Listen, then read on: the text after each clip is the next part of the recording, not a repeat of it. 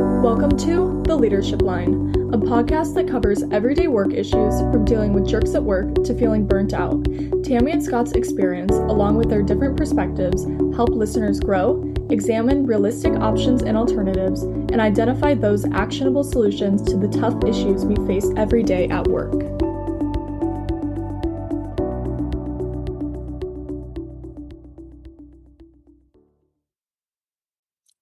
Hello, Scott and Tammy.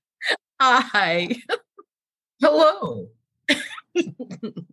You know, one of the words that's really important into the Become More brand is curiosity. And Scott and Tammy, you guys talk about be curious longer. I just would like to know a little more background on where does that come from for you and what does it mean? How can people do that and why should they do it? Karman, I love this topic and I think it's so important. So before we talk about where it came from, we should talk about what is it? Yeah. Tammy, I'd love you to add in. When I think of curiosity and someone who is curious, to me, the bottom line, they're continually asking, what if? What if we did this? What if it was like that? And really, as one part, the second part is looking at it from every lens they possibly can, from their perspective, from the person they're sitting across the table's perspective, from, you know, the team's perspective, the customer's perspective. How are they looking at it and what's driving them looking at it in that lens? So to me, it's managing those combinations, frankly, in everything you do. I think part of it is, you know, this is a lesson that I learned when I was 27. So maybe I learned it a little late. I'm not exactly sure. But I worked for a man whose name was Paul Carroll. Paul Carroll is one of the two mentors that I had that I always talk about sitting at the feet of the masters. Paul, early on, when I started working with him, he would be giving me directions, right? And giving me instructions, telling me what I needed to do next. And please understand, I came into their world and the first thing that they had me do was write a training video. And I had never written a training video before. So I was a complete novice. And so, you know, they're walking me through and giving me the information, the background, and the context to help me understand so I would do a good job. And it wasn't long after I started that Paul would say stuff and I would go, I know. And Paul kind of got tired of my saying, I know. And I didn't understand at the time period why he was so irritated with me. Okay. And I was simply trying to say, I have that piece of data, right? I know what you're talking about. I got it. And it took me a long time to understand that Paul was saying, there's more to it than that. You have this much, like a smidgen of the full picture. There's so much more. And I thought I had it. And I think in all honesty, that we see that a lot and our education system comes in and says, there is one right answer. And as long as you get that right answer on the test, you're going to get an A. And when you get your A, you're smart and you're capable and you're a winner. That is a falsehood. One right answer, there could be millions of right answers in most of the things that we work with at work. And oftentimes, however, we think we're perfect and great and wonderful when we find an answer. Well, an answer oftentimes is not going to take you, your team, your company, and organization further. It's just going to kind of have you continue paddle down the river instead of getting to your destination now. And I think this piece of I know, I can remember staff and I can remember children. And my conversation with them was, well, if you know, what's the purpose of our conversation, number one? And number two, if you know, then what is stopping you from doing it? Are you lazy or incompetent? Such a Scott question. And of course, you don't lead with that, but it's like, hey, you understand, you're giving the impression that if you know, and you're not doing it, then those are really the only two options. Well, and I wasn't getting called on the carpet, Scott. I was getting instructions, and I was trying to shortchange the instructions, right?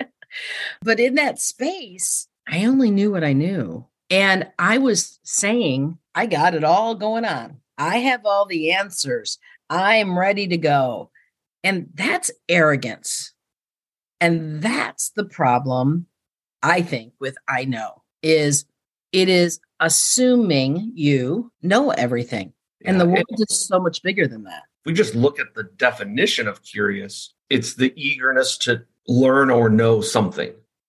Yeah. This whole piece of asking what if and looking at it from multiple perspectives. I think of, how when we were doing our research for the book, that was one of the things we changed in the typical 9 box is instead of saying future performance, it's curiosity is one edge, is the Y axis, and the X axis is performance. I also believe that a part of that is you're boosting your performance based on how you manage the what if and looking at the different perspectives. Because I could play the what if and look at different perspectives forever and get paralyzed and never take action and have performance and get outcomes. You can be really, really strong and say, I'm going to go 8 million miles deep on this topic. Well, that doesn't necessarily boost your performance. It just allows you to go 8 million miles deep on that topic. Maybe you only need to go 1 million miles deep or 2 miles. It's that balance of how much curiosity do you need to maximize performance. And it is, to me, it's instead of I don't know how you would do this visually, but instead of an XY axis, it's almost like a teeter-totter. So I'm curious and I start getting too curious and my performance starts to go down, or my curiousness isn't enough and my performance flatlines and I'm not asking myself the growth questions. What's working? What's not working? What could I do different? It is, to me, this constant balance that if we're not there or not thinking about it, how do you get better? I do like that balance piece, Scott, because I think we don't want to overweight it. And so I think that's a really good conversation. And if we were to look at the people that we deal with on a weekly basis, I think the vast majority of people fall into the side of saying, I have the answer, instead of falling on the side that says, what are the questions I should be asking to actually think through this and to dig a little bit. And in that particular space, that's the piece, because I think so many people rush to an answer or rush to the historical status quo answer versus taking the time to just ask a few questions. And we actually make this point in the book when we talked about Professor Langer at MIT and his point in that of saying, historically, we have looked at people and said that they are smart and successful when they give good answers. And his perspective is people are smart and successful when they ask good questions.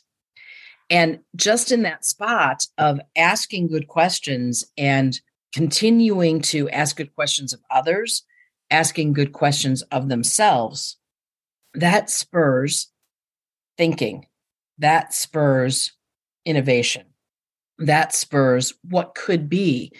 And you don't want to take it to the place where we're not taking action, right? We also talk about discernment and just doing it.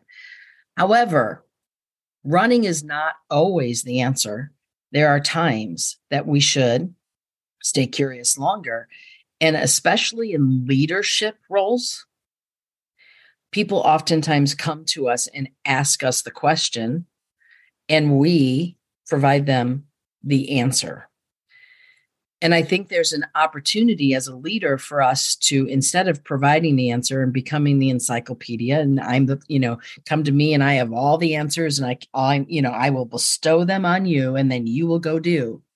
As a leader, to stay in this space and ask a great question, to have that person turn their brain on, think it through, consider what they can do, and they then come up with the answer. And I think that's another place that's critical for curiousness.